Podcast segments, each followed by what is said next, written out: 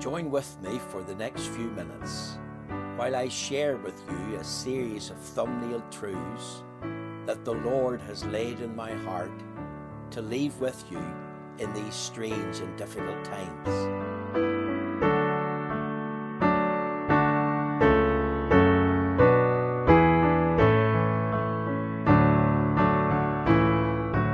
My thumbnail this afternoon is taken from 1 Peter chapter 1. I want to read to you from verse 9 through to 12. Let's hear the word of God together. Receiving the end of your faith, even the salvation of your souls, of which salvation the prophets have inquired and searched diligently, who prophesied of the grace that should come unto you searching what or what manner of time the Spirit of Christ which was in them did signify, when it testified beforehand the sufferings of Christ and the glory that should follow. Unto whom it was revealed that not unto themselves, but unto us they did minister the things which are now reported unto you by them that have preached the gospel unto you with the Holy Ghost sent down from heaven, which things the angels desire to look into. Now, as I've pondered this text of Scripture, I was thinking of this. What is the greatest subject in the world? Suppose I was to stop individuals in the street or go round house to house visitation and ask people, what's the greatest subject in the world? Some people might say to me, how to become rich so that they could be like a millionaire or a billionaire, especially in this threatened recession climate. Others might say, uh, no, um, the greatest subject in the world is, is how to be famous. They might want to be a footballer or a pop star or a movie star or some other high profile celebrity, maybe even a fashion designer.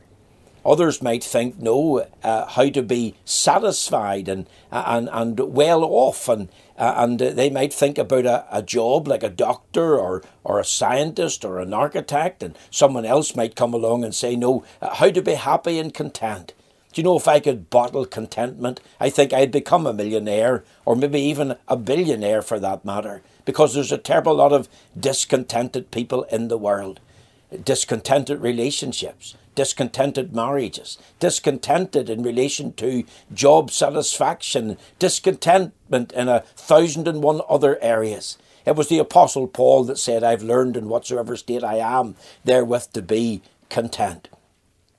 He also added this let your conversation be without covetousness, and be content with such things as you have, for he have said, I will never leave you nor forsake you. So let's go back to that question. What is the greatest subject in the world? I'm going to put it to you that it's none to do with riches, it's nothing to do with, with um, having uh, job security. It's nothing to do with being happy or content. It's nothing to do with even being famous and, and having a prestige and recognition by the world. The greatest subject in the world is found in our text receiving the end of your faith, even the salvation of your souls. I put it to you, that is the greatest subject in the world.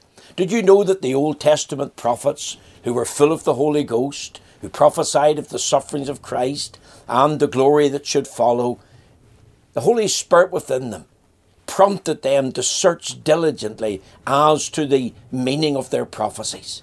That they searched diligently for a deeper and a greater understanding into this uh, sublime subject. The holy angels, elect, those who hadn't sinned, um, unfallen creatures uh, who, who had, had no prospect of salvation or no need of salvation. Even they desired to look into this subject. I, I can see them stooping down their ear, casting their eye down, beholding even the uh, sinful mortal man, looking into this subject. Remember that the uh, angels that did sin, uh, we're told are delivered unto chains of darkness, reserved unto judgment. There was no plan of salvation for them. And yet, God the Father, in the great council chamber of eternity, in the covenant of redemption with God the Son, entered into an agreement uh, to send the Son into the world. And the Son would come into the world to seek and to save that which was lost. And all that would put their faith and trust in Him uh, would be gloriously saved and experience uh, this uh, wonderful truth, the salvation of their precious souls. The Holy Spirit is the executor of the Godhead. And, and after the Lord Jesus was sent in a mission of mercy, remember his incarnation, his virgin birth, his sinless life, his atoning death, his bodily resurrection, the Holy Spirit, after Christ accomplished redemption, takes that redemptive work of Christ and applies it in our hearts and lives, bringing about true, genuine repentance and creating within us genuine faith as the Word of God is preached. Let me just stress to you the good news of your souls. The Bible tells us here the salvation of your souls. Remember, God took the dust of the ground and fashioned a human body and breathed into that body the breath of life. And the scripture tells us in Genesis 2 and 7 man became a living soul. That man was called Adam, the first man. And the word Adam means not only an individual, but it means mankind, it means humanity. Remember, he is the federal head of the human race. We can trace our lineage back to him. We're, not just bodily creatures, but, but we have an immortal soul. Remember, the Lord Jesus said, uh, What shall a man give in exchange for his soul? Or what shall a man profit if he gain the whole world and lose his own soul? Or what shall a man give in exchange for his soul? Your soul is the most precious thing you have. Your soul is housed inside that body of yours, and your soul needs to be saved and can be saved. Uh, think not only of the importance of your souls, but think of the instruction uh, for, for your souls. Whenever I read on here in verses 10 and 11 and 12, I, I read about the grace of salvation. You see, the, the Old Testament prophets, they prophesied of, of the grace that was to come. What is grace? Someone has said it's God's riches at Christ's expense. That's good, but it's more than that.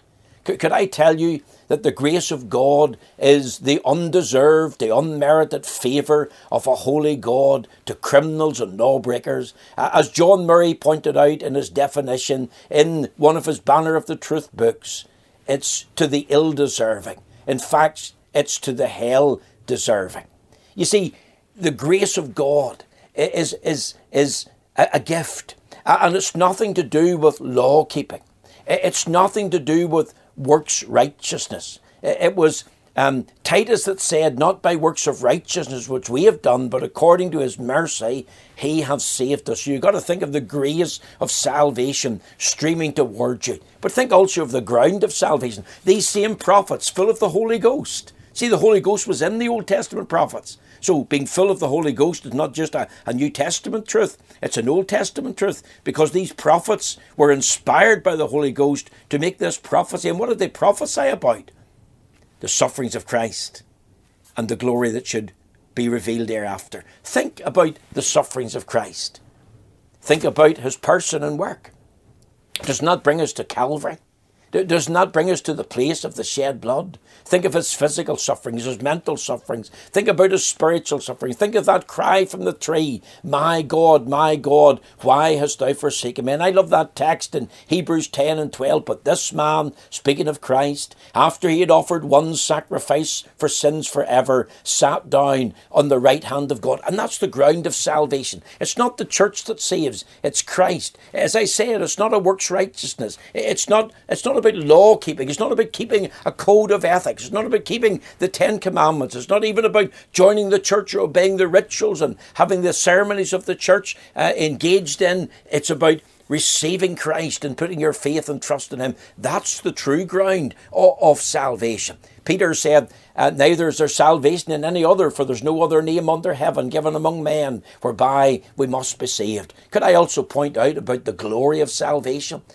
Which shall be revealed hereafter. You think of the great doctrine of Christ's bodily resurrection and his bodily resurrection guarantees our resurrection. His ascension to glory guarantees that one day we too will be absent from the body and present with the Lord, and that we will enter into a glorified state. Not only will our souls be saved, you see, whenever death happens, the soul leaves the body, and the soul goes to one of two places. It either goes to be with Jesus Christ in heaven uh, and enjoy the bliss of heaven, or, or it goes into hell and awaits the final judgment, awaits being thrown body and soul into the lake of fire. Remember, the Lord Jesus said, Fear not them which can kill the body, but rather fear him that hath power to throw both body and soul into hell. Do you fear God? Do, do you know that, that your body one day will be put into hell? Do you know that one day your soul in that body will also end up in hell if you die in your sins without Jesus Christ. Could, could I uh, also think with you not only of the importance of your souls and not only of the instruction uh, for your souls, but I want you to think of the inquiry uh, for your souls. Here's these prophets, and they searched diligently about these prophecies. What did they mean? Who were they for? They, they, were for us, of course, but they were also for them at that particular time. And even though they didn't fully understand them all, then what they did was they prayed.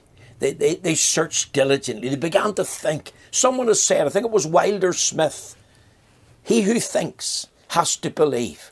Will you think right? Will you think biblically? Will you allow these truths to fill your mind? I go back to my premise. What is the greatest subject in the world? And I want to put it to you this afternoon.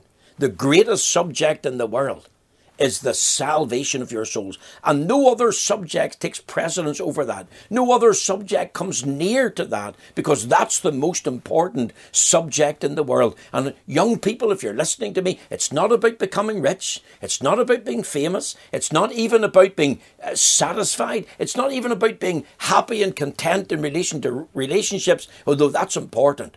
But what is important is the salvation of your souls. I commend this to you, receiving the end of your faith, even the salvation of your souls. God bless you, and thank you for listening this afternoon.